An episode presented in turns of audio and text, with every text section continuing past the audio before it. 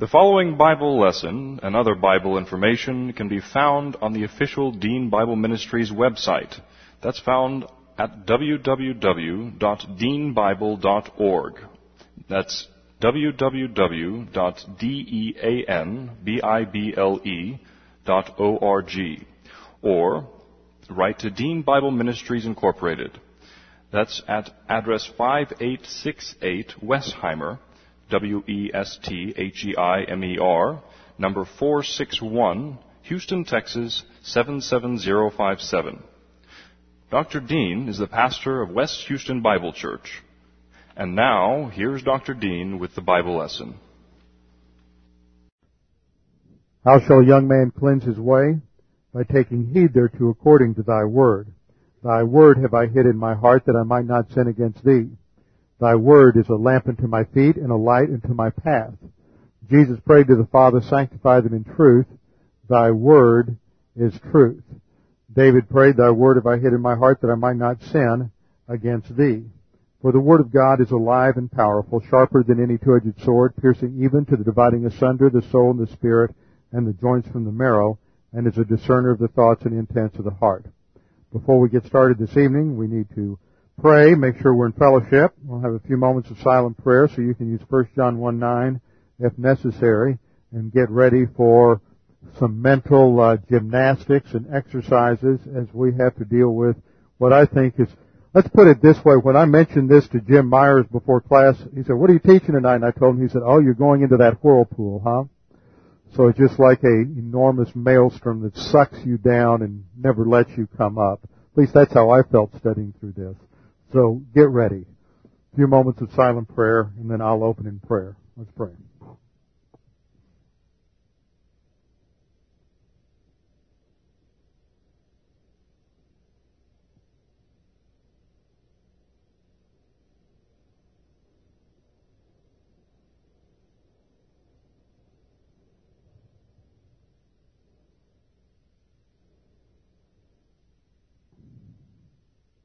Father, we do thank you that we have this opportunity to study your word, that you use your word in our lives to, to challenge us, to transform our thinking and to uh, conform us into the image of Jesus Christ.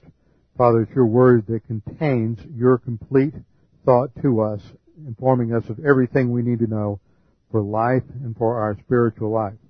Now, Father, as we continue this study in Daniel, especially the difficult things that we're trying to put together this evening. We pray that you'd help us to understand them, give us some level of clarity that we may see, continue to see your hand of control on human history. We pray this in Christ's name. Amen. We are in Daniel chapter 11 verse 40.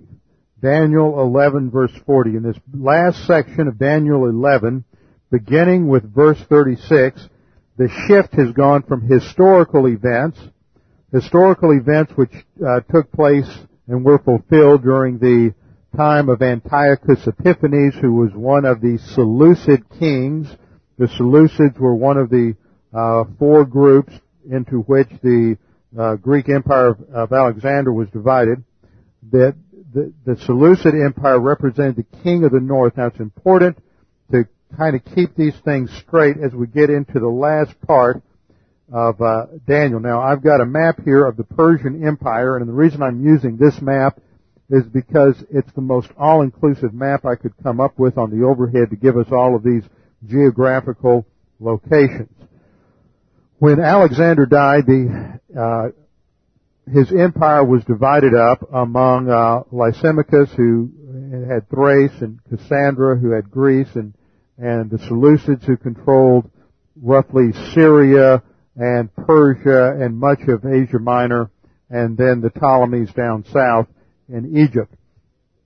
In, Daniel 11, consistently up to the end of Daniel uh, 34, the king of the north is, is refers to the Seleucid dynasty. And the Seleucid dynasty controlled all of this area you see here on the map that's uh, in, in what is now Turkey or Asia Minor, Syria, which is just north of Israel, over into uh, Parthia or Persia. And uh, here you have on the map you see Assyrian Media, but this area here between the Tigris and Euphrates River. That's, that's modern Iraq. It is over in this area further east that you get into modern Iran and then way off to the far right of the map is Afghan, modern Afghanistan and Pakistan. This is the Indus River here and India to the, to the southeast.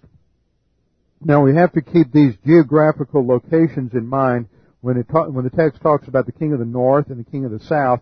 It's talking with reference to Jerusalem. So we have to keep, keep that in mind.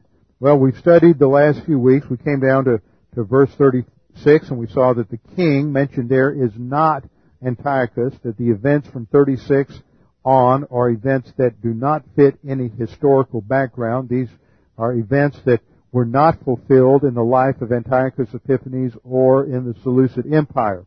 They refer to future events, specifically the reference of this king who will do according to his own will, sometimes called the willful king, is the Antichrist who is the ruler of the ten nation European uh, Western Confederacy, uh, the king of the West.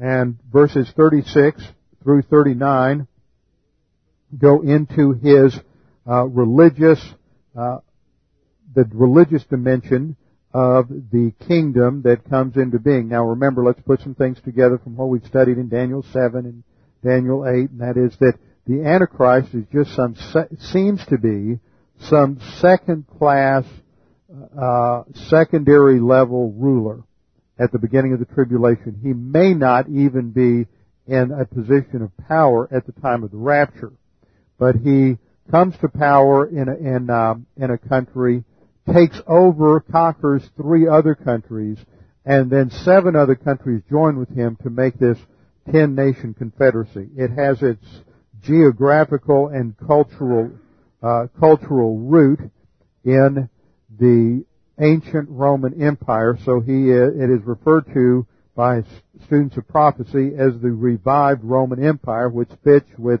fits with the image of Daniel chapter 2, the feet of iron and clay, iron coming from the Roman Empire, the, the legs of iron, and then the, uh, the feet of uh, iron and clay. So that puts that, puts that together for us. We saw, we concluded last time in verse 39 that he shall act against the strongest of fortresses with a foreign god. So he is able to attack militarily some of the strongest fortifications and military uh, military forces at that time with the aid of a foreign god, and that seems to be Satan. He is part of the satanic trinity of the end times, uh, comprised of Satan, the Antichrist, and the false prophet. He is indwelt by Satan, and it is through the energy and power of Satan that he is able to defeat all of these armies.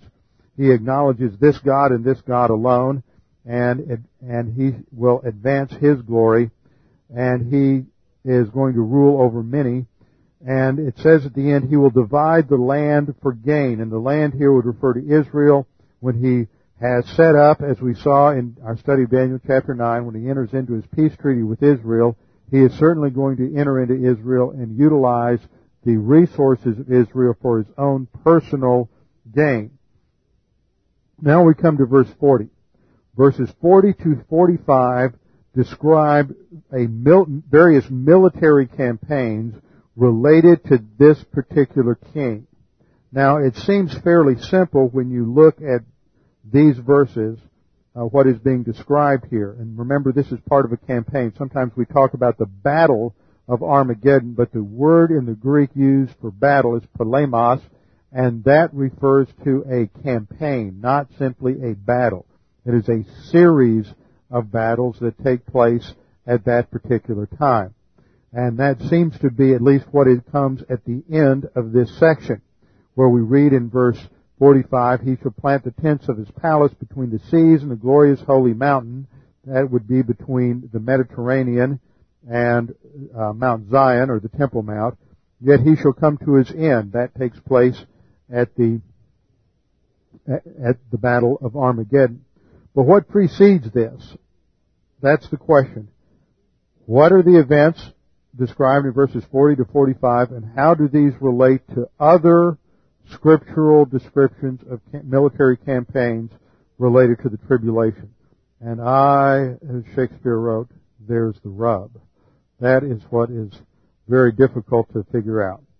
Uh, one of the difficult, one of the things that, that has made this difficult is usually as a pastor you like to be able to stand up in the pulpit and say, well this is what the Word of God teaches. Well, I don't know what the Word of God teaches on this subject. Okay? Shall we close in prayer? No. Uh, and I have been beating my head around on this particular issue for several months now. I started getting some questions on this back as early as I think March as we were looking at all of the increasing uh, terrorist attacks on Israel, the bombings, and, and as intense and as tense as things were in the Middle East back in March and April, people were trying to figure out, well, if this whole thing blows up into a major war between Israel and Iraq, how does that fit into uh, biblical prophecy? Now, we all know the principle that there is uh, that, that nothing prophetically has to take place before the rapture. So let's just put this up on the overhead and draw a timeline. We're in the church age right here. And the rapture is going to come at some time and none of us know when. That's why it's referred to as imminent. We don't know when. Nothing has to take place for the rapture to occur. Now, that's one statement. No prophecy has to be fulfilled before the rapture occurs. But that is a different statement from saying that pro- some prophecy might be fulfilled before the rapture occurs. But the prophecy that, if any prophecy is fulfilled before the rapture occurs, it's prophecy that's not related to the timing of the rapture. It's related to what's going to happen after the rapture, which is the seven year period of the tribulation known as the time of Jacob's trouble or Daniel's 70th week. So there may be some things, and the battle in, in, described in Ezekiel 38 and 39 might be one of these events that takes place before the end of the church age and, and is necessary to set things up uh, internationally in the international community for the events that begin once the Antichrist. They might even be part of what brings the Antichrist into power so that he can sign a peace treaty with Israel at the beginning of the tribulation. That is one of the scenarios that we're going to look at tonight. But to say that some prophecy is fulfilled in the church age is not to deny the principle of the imminency of the rapture. Because if this prophecy does take place, if Ezekiel 38 and 39, the battle, the invasion of Gog and Magog, if that takes place at the end of the church age, before the rapture, then it has nothing to do with the rapture and it has to do with what will happen to Israel subsequent to uh, to the rapture. But I have problems with that view as we'll as we'll see when we start evaluating some of these different uh, interpretations as we go through the study. I want to begin by just reading through Daniel 11:40 to 45 so you have this in your mind. This this lays out the scenario and I'm just going to briefly comment on these events as we go through. I'm going to put a, this map back up on the screen so that you can have that as a reference point. It begins by saying at the time of the end, which places it clearly in Daniel's 70th week. At the time of the end, the king of the south shall attack him. The king of the south is usually identified with Egypt. Now this is one of the questions that we have to answer is who is the king of the south? It's been identified all through this chapter with the Ptolemaic dynasty or Egypt the king of the south is going to attack him, the Antichrist. And the king of the north shall come against him like a whirlwind with chariots, horsemen, and with, notice, he's got a navy, an army, uh, and an armored cav. That's the chariots. Chariots, horsemen, and with many ships. And he shall enter the countries, overwhelm them, and pass through. So this describes a battle scene between the Antichrist, that's the he, the king of the south, and the king of the north. Verse 41, He shall also enter the glorious land. The glorious land is Israel. And the Antichrist enters the glorious land in the midst of this combat. Now the question is, when does this take place? I think this is taking place at about the middle point of the tribulation. It very well could be, and I'm going to use a lot of uh, subjunctives tonight because you just can't be dogmatic on some of these things. It very well could be that this initial uh, battle, it, first point in verse 40 and 41, is the result of the collapse of of the peace, this global peace that the Antichrist has imposed on the world. It finally starts breaking down about halfway through. So the the southern bloc, usually described as a pan, pan-Arabic bloc, but even that's uh, somewhat uh, questionable, led by Egypt, is going to attack Israel because Israel is the covenant partner of the Antichrist. So he comes in to defend his interests in order to aid Israel and he's attacked by the king of the north who may be, I mean that's one of the questions, who is the king of the north? Is the king of the north Syria? But the question there is, well, Syria doesn't have a navy. If they do, it's not much of one. It certainly doesn't seem to fit the scenario here of someone who has chariots, horsemen, and many ships, a large army. Or, as some suggest today, the king of the north isn't uh, is a conglomeration of the Islamic nations that had made up the southern uh, border of Russia, all the stands, Uzbekistan, Tajikistan, Kazakhstan, uh, Kyrgyzstan, uh, this this sort of uh, Islamic bloc that would uh, represent this this northern group. So you would have, and that could make sense that you would have the the king of the north, the king of the south, being Egypt, and sort of a southern Arabic bloc working uh, together to to attack and assault the king of the west, the king of uh, the revived Roman Empire. He enters the glorious land, and the the idea here is if this occurs halfway through the tribulation, this is when he sets up the abomination of desolation but this could possibly occur earlier, and this could just be phase one of the phase one of the tribulation. Now, if I put a chart here on the overhead of the tribulation being seven years, remember it's divided into two three and a half year periods. Generally speaking, there is war, some war at the beginning of the tribulation in the beginning of the first three and a half year period as the Antichrist consolidates his power. Generally, there is stability and peace throughout most of it because remember when he sets up the abomination of desolation, we read about this last time in Revelation 9, the false prophet is going to cause all to take the mark and they're all going to buy and sell. So the, this is where things start getting complicated, trying to work put some of these things together because it's at the time of the abomination of desolation the Jews are told to flee. But there still seems to be some stability, at least financially, because the false prophet is going to be imposing this new uh, tattoo or whatever it is on everybody for, to be able to buy and sell and engage in any kind of global commerce. I think that there's you start having a breakdown at the first part of this period, and then it's in the latter part of the period, probably the last two years of this period, where you really have uh, a tremendous uh, breakdown and a tremendous amount of um, of warfare taking place, and that's probably how uh, this fits into the scenario.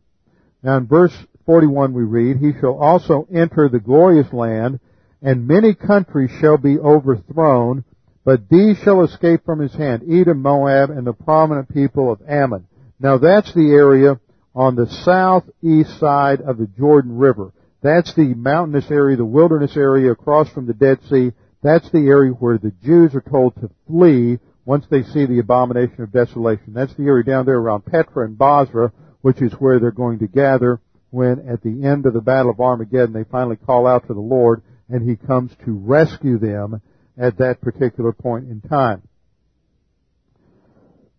That's why Edom, Moab, and Ammon are, are protected. Verse 42, He shall stretch out His hand against the countries and the land of Egypt shall not escape. So he specifically, the Antichrist is going to come down through Israel from the north, down through the south, come down, and then he's going to defeat Egypt. Verse 43, He shall have power over the treasures of gold and silver and over all the precious things of Egypt. Also the Libyans and Ethiopians shall follow at his heels. So here, um, there's an indication, different views on how that is exactly to that idiom is to be interpreted. Some suggest that that indicates that Libya and Ethiopia is in alliance with him. Others would suggest that they they're in opposition to him and um, and they're still fighting him. Verse 44, but news from the east and the north shall trouble him. Now he's going to get tidings that something's happening up north.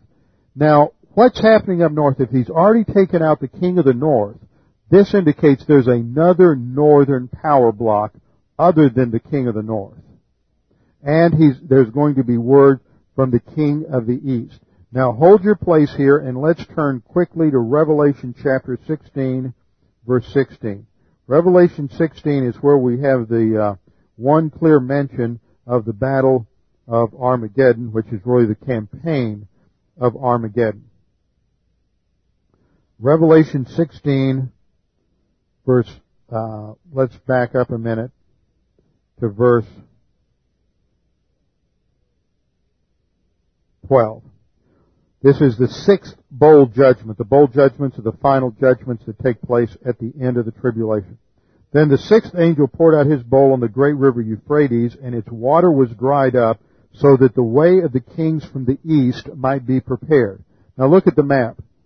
This is this river on the left here. You have the two rivers here in the central part of uh, the Middle East. The river on the left is the Euphrates.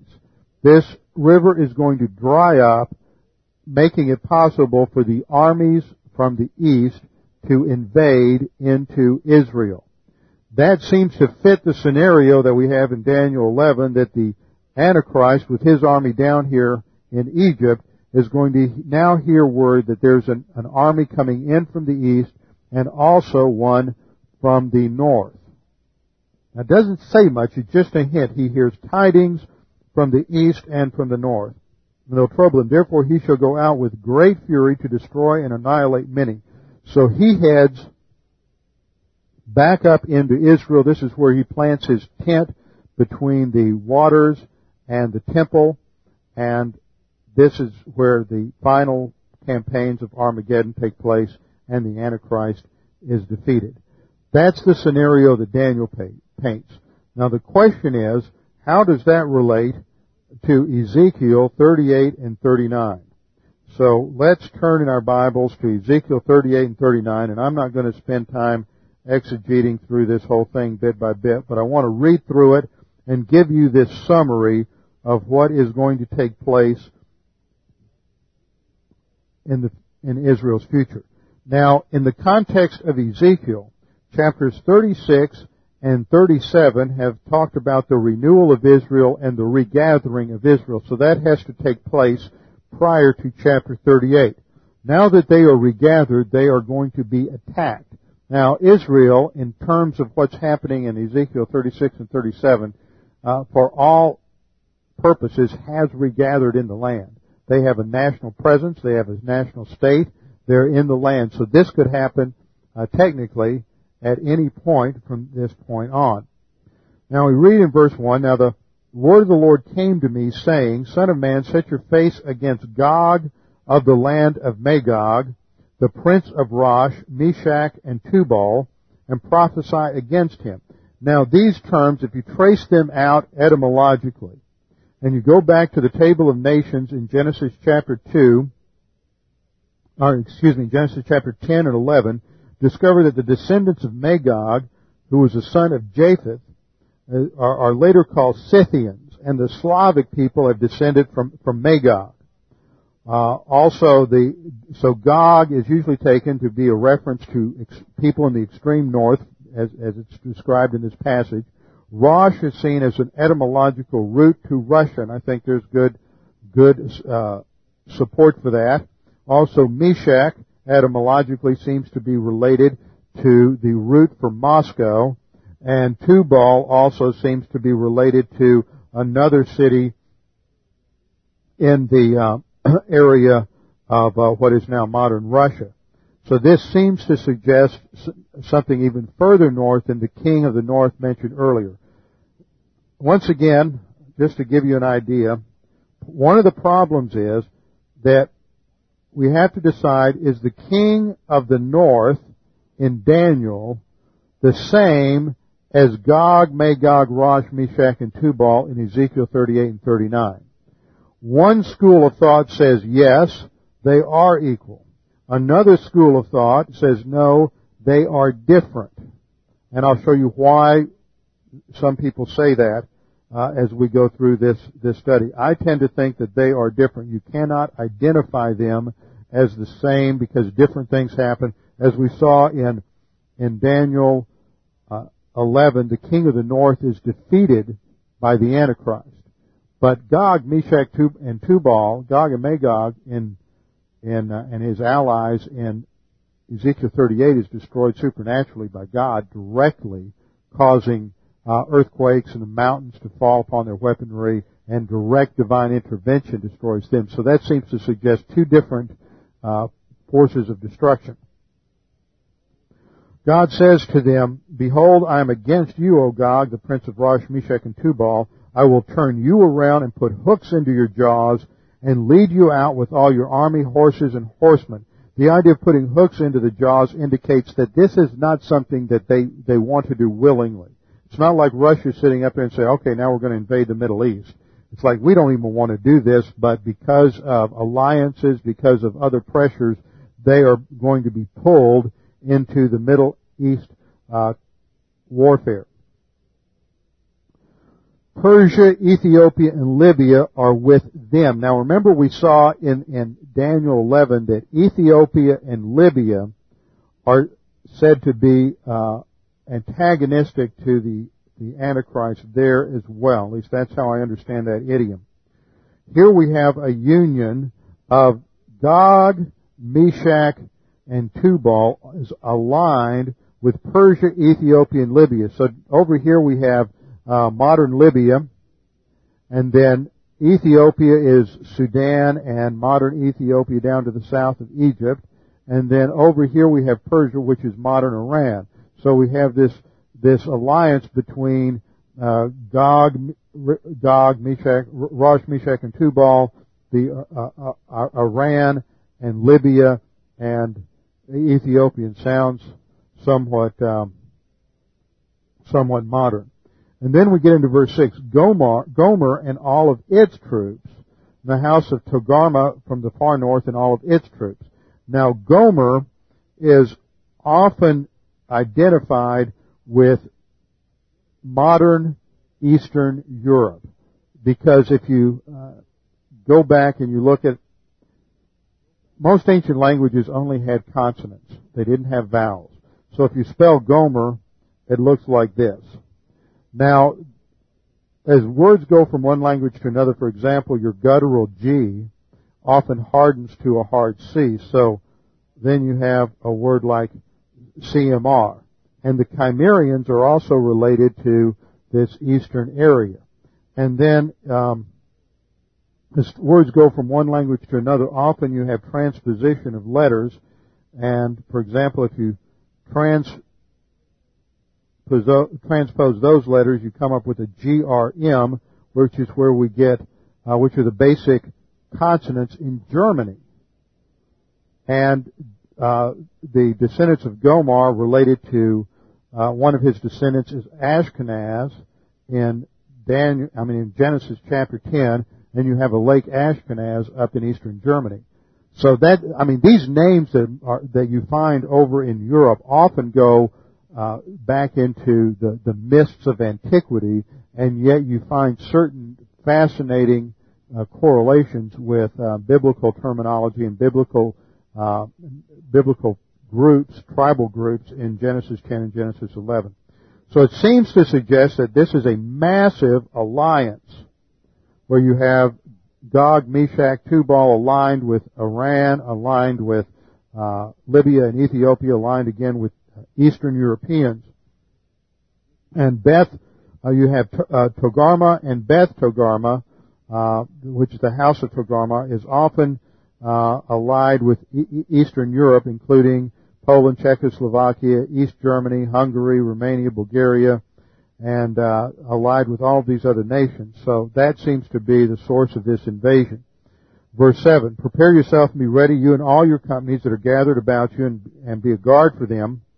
After many days you will be visited. In the latter years, that phrase is the same phrase we find over in Daniel, which places it in, in my thinking, that places it inside the tribulation.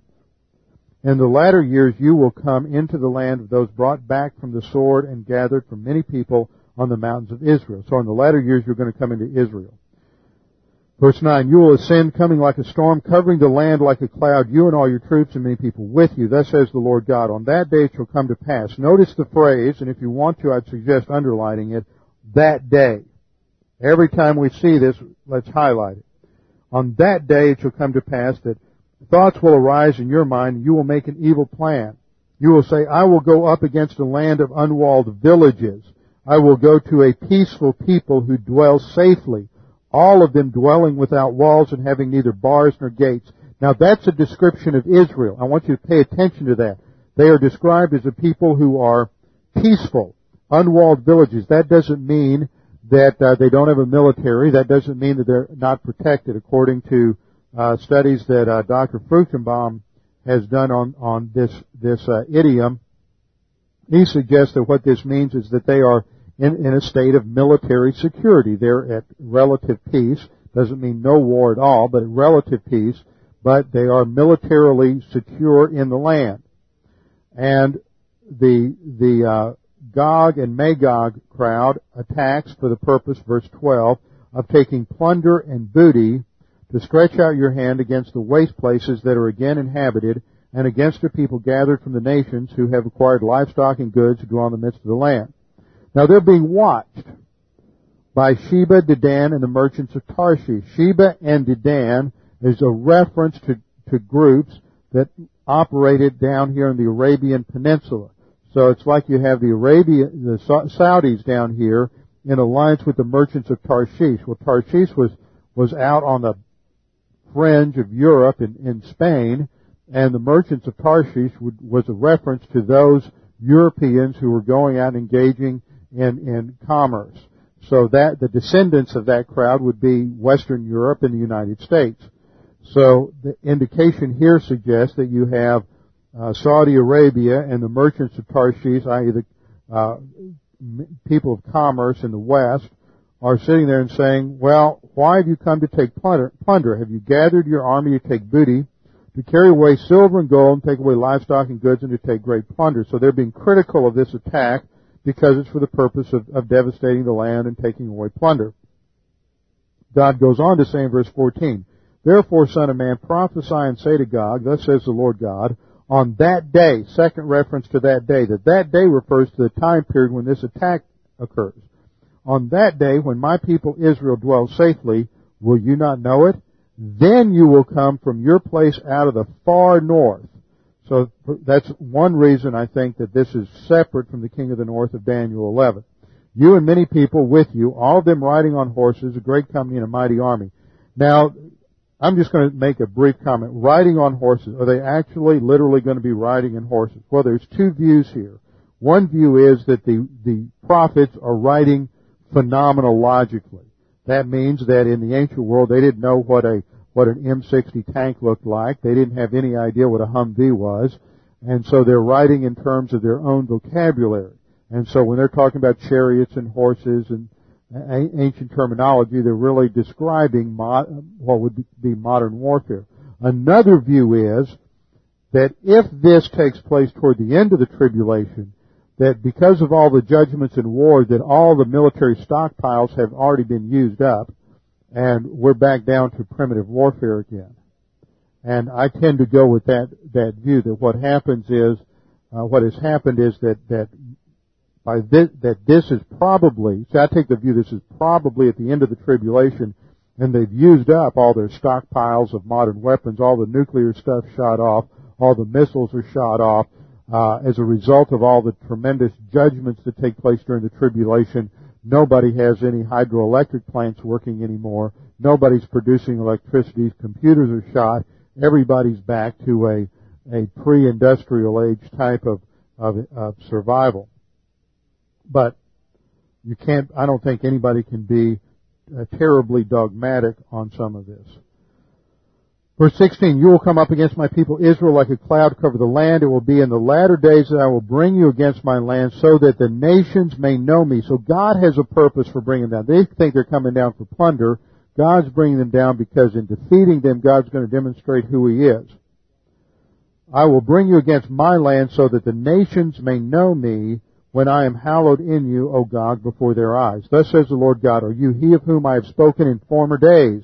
by my servants the prophets of Israel who prophesied for years in those days that I would bring you against them. And it will come to pass, verse 18, at the same time when God comes against the land of Israel, my fury will show in my face, for in my jealousy and the fire of my wrath I have spoken. Surely in that day there shall be a great earthquake in the land of Israel, so that the fish of the sea, the birds of the heavens, the beasts of the field, all the creeping things that creep on the earth, and all men who are on the face of the earth shall shake at my presence. This is a massive earthquake that that is really felt all over the earth. The mountains shall be thrown down, the steep places shall fall, every wall shall fall to the ground.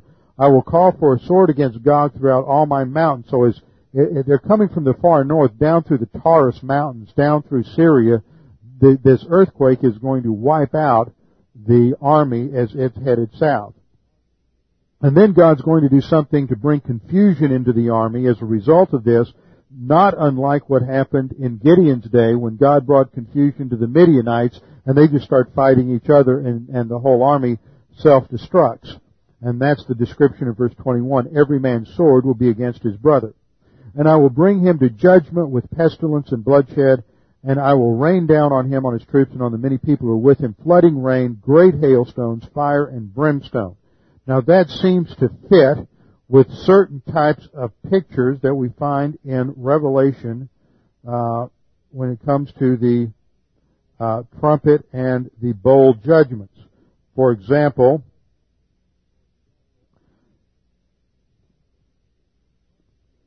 in the trumpet judgments, you have earthquakes, you have a third of the earth being uh, being destroyed, you have uh, hail coming down from heaven. Uh, all of these things take place. Um, the waters are struck, the seas are struck. You have the the heavens struck, the stars are darkened. All of these t- things take place early on in, in, the tribulation. So it certainly has a, a, a tribulation feel to it. That's one reason why I am suspicious of putting this early in the church age or even after the rapture. Let's get into chapter 39. And you, said a man, prophesy against Gog and say, Thus says the Lord God, Behold, I am against you, O Gog, the prince of Rosh, Meshech, and Tubal. I will turn you around, lead you on, bringing you up from the far north, and bringing you against the mountain of Israel. Then I will knock the bow out of your left hand, cause the arrows to fall out of your right hand. You shall fall upon the mountains of Israel, you and all your troops and the peoples who are with you, so they are destroyed in the land of Israel. I will give you to the birds of prey, and he goes on and explains more of this. And then the purpose is described in verse, starting in verse uh, six. I will send fire on Magog and on those who live in security in the coastlands. That's those who are living uh, along the coast of the Mediterranean in Israel. Then they shall know that I am the Lord. Why does this battle take place? So the world knows who God is. Now I have a difficulty placing that terminology into the church age or even before the tribulation. That seems to be terminology related to the end of the tribulation, when man finally knows who the Lord is. Verse 7, So I will make my holy name known in the midst of my people Israel, and I will not let them profane my holy name any more. Then the nation shall know that I am the Lord, the Holy One in Israel. Surely it is coming, and it shall be done. This is the day. There's the third time that term is used. This is the day of which I have spoken. Then those who dwell in the cities of Israel will go out and set on fire and burn weapons. After the battle is over with, those who live in Israel are going to go out and they're going to gather up all the debris from the battle, from all the all the uh, fuel, all of the weaponry, everything, and burn the weapons, both the shields, the bucklers, the bows, the arrows, the javelins, and spears, and they will make fires with them for seven years. That's a lot of equipment. But there's this seven year cleanup of the battle. Seven years worth of fuel that is being used. Verse 10, then they will not take wood from the field or cut down any from the forest because they will make fires with the weapons and they will plunder those who plundered them and pillage those who pillaged them. So you have this seven year period where they're burning fuel.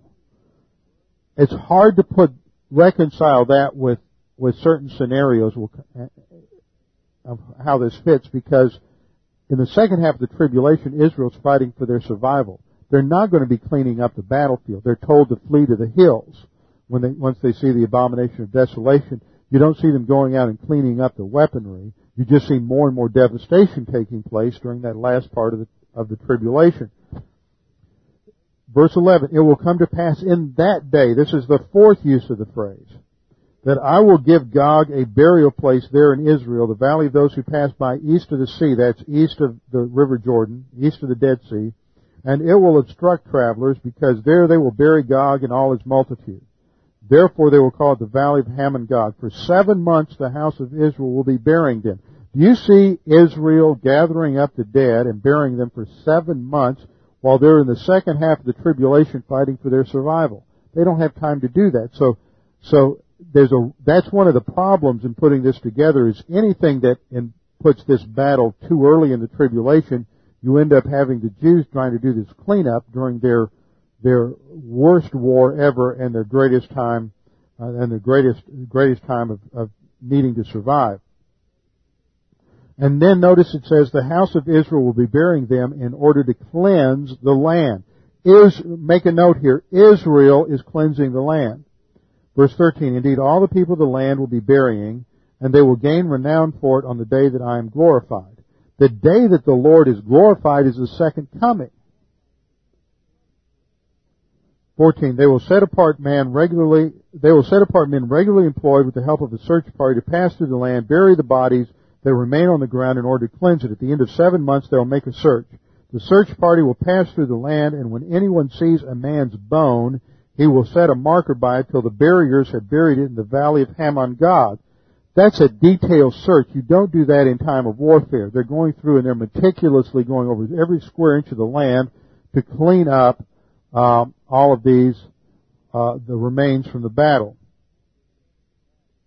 Verse 17, As for you, son of man, thus says the Lord, speak to every sort of bird and to every beast of the field, assemble yourselves and come and gather together from all sides to my sacrificial meal. So God's going to bring all these birds to the land to clean up, uh, clean up the dead. And these, these carrion vultures are going to come in and eat the dead, so at least there's not going to be a lot of stench and a lot of disease from all the dead bodies throughout the land. That seems to also to me be a picture of the consequences of Armageddon. But there are problems with that. Let's get down to verse 21. I will set my glory among the nations. My glory is a technical term for the Shekinah of the Lord Jesus Christ. I will set my glory among the nations. All the nations shall see my judgment, which I have executed, my hand, which I have laid on them. So the house of Israel shall know that I am the Lord their God from that day forward. That's our fifth use of that day. I take it that all of that days refer to the same event and you can't separate these events in, in time. And then the rest of the chapter from verse 23 on, uh, the Gentiles shall know that the house of Israel went into captivity for their iniquity because they were unfaithful to me. Therefore I hid my face from them. It, it talks about the testimony to the Gentiles and the verbiage from verse 23 on clearly speaks of, of the end of the tribulation and concludes in verse 29, I will have poured out my spirit on the house of Israel. That's new covenant terminology and that takes place at the end of the tribulation. Now that just gives you a brief summary of what takes place in these two chapters so that we can then address the question of how, how these fit together. There are seven views on how these events are, are placed and, and fit together with the events in the tribulation. The first view, well let's just review. We have the church age, we have the tribulation, and we have the millennium. Notice I have put a gap in here between each one of these uh, for for the reason that most people realize there's some sort of gap between the rapture and the signing of the peace treaty that begins the tribulation. No one knows how long that gap is. There's also a gap, as we'll see next time when we, or the next couple of times when we get into Daniel 12, there's a gap between the second coming of Christ and the beginning of the millennium. Where do the events of Ezekiel 38 and 39 take place? And how does that relate to Daniel 11? That's the tough question. The first suggestion is that it is from the allegorical interpreters, and that is that this is purely symbolic. Well, we're just going to reject that out of hand because it's not based on a literal historical interpretation of the scriptures. But many people think, that, oh, this is just sort of allegorical and it's merely a description of some future assault by the Babylonians on Israel and or the Romans or whatever, but that's not grounded in the text.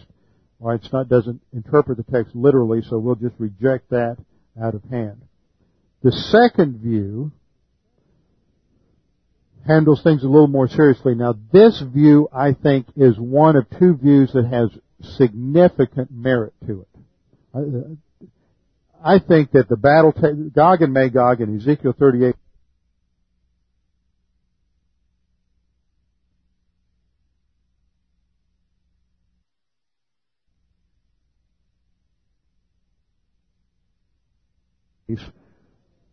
probably right after the rapture, or it takes place at the end of the tribulation. My vote at this point goes to the end of the tribulation, but I want to I want to go through this material and help you understand something about what the issues are. Who takes this view that it is before the tribulation and maybe even at the end of the church age? Um, Arnold Fruchtenbaum takes this view. Tim LaHaye takes this view. This is the view that's in the Left Behind books. Uh, Tommy Ice, Dr. Ice takes this view, and they basically were all influenced by a uh, guy who uh, was a pastor of Arnold Fruchtenbaum, a guy by the name of D.L. Cooper. The view here stresses the fact that, that in Ezekiel 38 and 39, Israel is living in unwalled villages. They're living in a time of military security. When you get past the midpoint of the tribulation, once the Antichrist has invaded, his army is on the land, he's got his statue in the temple, warfare is taking place, it's not a time of military security. Now that's a major problem for my view. Because this text says clearly they're living at a time of of military security. The second point they bring up is that it's going to take seven years to clean up, clean up the military debris. Now, if you put the if you put the um, the battle at the midpoint of the tribulation, like many people do, at the midpoint of the tribulation, Israel's not going to be able. You don't see Israel cleaning things up during the last three and a half years when they're fighting for their survival. So, so that seems to be a problem. Now, because of that, uh, Arnold argues that the seven years has to be completed before the midpoint of the tribulation. That means that the battle of Gog and Magog has to take place at least three and a half years before the tribulation. And that can put it into the tr- church age. It, and, and if it doesn't put it in the church age, it means there's at least three and a half years between the rapture and the beginning of the tribulation. Now, I have a problem with that just sort of abstractly because in all the transition times that we find in the scriptures between dispensations, for example, the crucifixion's the end of the law. That's the end of the age of Israel. But the day of Pentecost doesn't begin the church age for 40 days, so you have a 40 day gap. You're going to have another gap in Daniel chapter 12 of about uh, 40 or 50 days. You don't have any transition times between dispensations in the in, in the scriptures of, of three and a half, four, five year periods of time. I've heard some people even suggest eight or ten years between the rapture and the beginning of the tribulation. I just have trouble seeing that much of a time gap, but uh, once again, that's that's more my sense of the of the text and doesn't have anything to do with any particular passage. A third argument that that uh, Arnold and uh, Tommy. In fact, I think Charlie Clough takes this position as well. A third position, they argue, is that Jesus cleanses the land when he returns at the end of the tribulation. Well, I've talked to Tommy about this several times. In fact, I called him up this morning and said, give me one passage in scripture that says Jesus cleanses the land. I've got three statements here in Ezekiel chapter 39 that say that Israel is going to cleanse the land when they bring up the dead bodies. Where do you get a statement that Jesus cleanses the land when he returns at the second coming?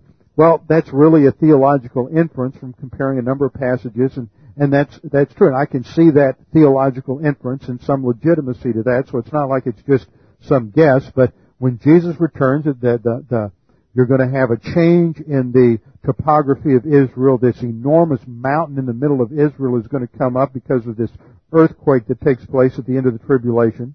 And that's where they're going to build the one square mile temple compound for the millennial temple.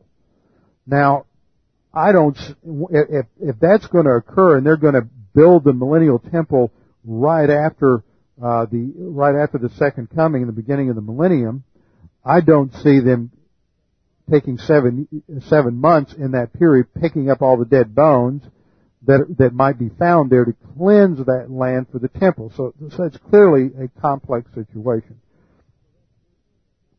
So that's their view. Now the, the, the weaknesses with that view is, first of all, uh, I don't think that the text of Daniel 39 allows for a break between verse 20 and verse 21. That's Arnold's argument. Arnold says that starting in verse 21 of chapter 39 down to the end of the chapter, that's clearly second coming events. But verse 22 says, So the house of Israel shall know that I am the Lord their God from that day forward. Well, I don't see Israel knowing who God is and being saved until right at the end of Armageddon. And the term that day used in verse 22 ties into that day of verse 11 and verse 8 and back into chapter 38, the whole Gog-Magog invasion. So that's a problem. Second, Israel is clearly stated to be the one who cleanses the land through the seven month long burial process, not the Lord Jesus Christ at his return. Third, no passage is found specifically stating that it is the Lord Jesus Christ who cleanses the land. That's a theological inference that is not necessarily uh, supported by the text.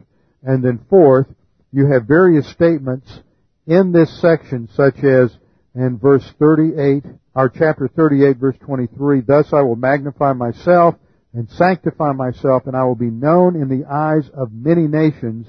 Then they shall know that I am the Lord. Uh, also in 39.7 and 39.13 and 39.21, all seem to suggest that at the time of the destruction of Gog and Magog, the world knows who God is. And I don't see that taking place three and a half years before the tribulation begins or between the rapture and the tribulation. I see that as something that happens at the end of the tribulation. The third view is the view that it takes place early in the tribulation. But once again, if it takes place early in the tribulation, you have a problem with the seven year cleanup. Arnold's right. That seven year cleanup has to either be finished by the halfway point of the tribulation or it doesn't even start till the end of the tribulation. That's why I think the only two views that really have any substance to them are the view that it takes place between the rapture and the, tri- and the beginning of the tribulation or at the end of the tribulation. Because I just don't see Israel being able to do any cleanup during the second half of the tribulation when they're fighting for their very survival. And the fourth view is the view of Dr. Walvoord, who is the Dean of Dispensationalists and Eschatology and former president of Dallas Seminary and probably has done more writing on prophecy than anybody else in the 20th century. And he holds the view, as do a number of other uh, well-known uh, pro- prophecy scholars and dispensationalists, that it takes place at the beginning of the last three and a half year period or uh, just after the midpoint of the tribulation. Uh, the basis for that is that they argue that the dwelling securely in the land in unwalled villages is a result of the covenant with the Antichrist, and that doesn't fall apart till the halfway point of the tribulation. They also want to, con- also some in this camp connect uh, the Gog and Magog to the king of the north in Daniel 11, and the king of the north invasion in Daniel 11 takes place at the beginning of this period uh, so they make that connection. The problems are still what I've said before. To, uh, you, you, you don't have the time for the seven year cleanup. the dwelling security in dwelling in unwalled villages doesn't necessitate that it's under the covenant of the Antichrist. Um, the king of the north is, I don't think, ought to be identified with Gog, Magog, Meshech, and Tubal. And uh, for all of these reasons, I think there's you've got more problems with this third, fourth position and the third position. The fifth position is that it takes place at the end of the tribulation. That this is part of the battle of Armageddon, part of the campaign of Armageddon, and I would argue that what happens in Daniel chapter 11 is that the king of the north and the king of the south operate against or in tandem against the Antichrist. They are defeated and then when he's down in Egypt he hears rumors from the far north and that is Gog, Meshech, and Tubal coming down uh, in their invasion in concert with the uh, kings of the east. They all hit Israel. The kings of the north are going to be destroyed. Uh, I mean, Gog, Meshech, and Tubal, not the kings of the north, but Gog is destroyed supernaturally by God. Uh, the kings of the east are also destroyed in that way. And the focal point of Daniel, I mean, the focal point of Ezekiel 38 and 39 is simply on that one aspect of the overall Armageddon campaign. This is a position that's held by uh, Dwight Pentecost, who taught at Dallas Seminary for many years and wrote a classic on prophecy called Things to Come. It's the position of Pastor Thieme, position of Hal Lindsey, and a no- number of other scholars. It's interesting. I'm looking at my Tim LaHaye Prophecy Study Bible here, and I was no- just to let you know that there's a lot of confusion on this in the in the footnotes. The notes at the bottom of the page that just footnote the different verses. Whoever wrote the notes for Ezekiel put the battle of uh, Gog and Magog early in the tribulation. But then this Bible has a number of different one-page articles in it that are quite helpful and quite instructive on a lot of different issues. And there's one written by a Dallas grad. He's writing his dissertation in Dallas right now on the dating of Revelation. Good prophecy scholar, pastor in Oklahoma City by the name of Mark Hitchcock. And Mark wrote the, the, the article on Gog and Magog and he argues that it is, uh, he identifies it with the king of the north, and that it is Russia, and it takes place at the end of the tribulation. So even within the Tim LaHaye Prophecy Study Bible, there is clearly a discrepancy of opinions by the various editors. So there's no clarity on this, and it'll just, it is, it's just a maelstrom, a whirlpool that I, uh, you, you get into trying to make all these things fit together and it just turns your head inside out. A sixth view tries to place it between the second coming and the beginning of the millennium. But there's no support for that and there's not enough time. As we'll see, we'll interact with that a little more next time in Daniel 12. And then the last view, the seventh view, places it at the end of the millennium and tries to identify it with the Gog and Magog revolution that Satan leads at the end of the millennium. But that really doesn't fit any of the other factors that are given in Ezekiel 38 and 39, which clearly, the fact that at the end of 39 it says, then I will pour out my spirit on Israel, that is clear terminology used in Joel 2, used in Jeremiah 31, uh, used in Ezekiel 36, all relating to the uh, beginning of the new covenant. So, uh, my conclusion in this is that that uh, my inclination is to place uh, Ezekiel 38 and 39 at the end of the tribulation that Gog and Magog in Ezekiel 38 and 39 are not the king of the north. They are another northern power distinct from the king of the north. But I think there's also some some uh, strong support for the view that it could take place uh, prior to the tribulation, uh, either at the end of the church age, but I doubt that, but during some uh, interim period between the rapture and the beginning of the tribulation. So that just sort of gives you an idea of the kind of things you have to struggle with. I wrote about, I had several questions about this back in March and April where I began doing work on this and I've read, in fact today just to go back over it again, I pulled three different textbooks on eschatology out and they all differed and they all give different arguments. It's, it, nobody has any, any real certainty here and I, I think that if you hear anybody teach on this with any great degree of, of, of dogmatism unless they come out with some great new insight, uh, take it with a grain of salt. I don't think anybody has uh, real clarity on how Ezekiel 38 and 39 really tie into tribu- to the tribulation just yet. Well, that wraps up our study there of Daniel 11, and next time we'll begin the last chapter in Daniel, Daniel chapter 12, with our heads bowed and our eyes closed. Father, we do thank you for this opportunity to study your word.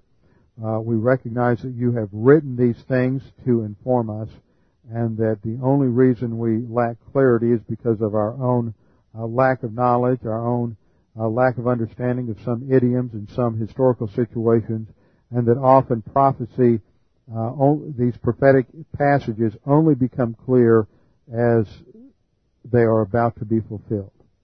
And once these things take place, it will uh, certainly be, be clear as to how they will take place.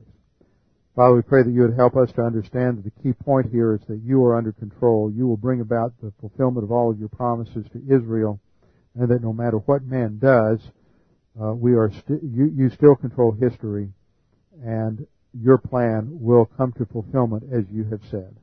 We pray these things in the name of Jesus Christ, our Lord and Savior. Amen.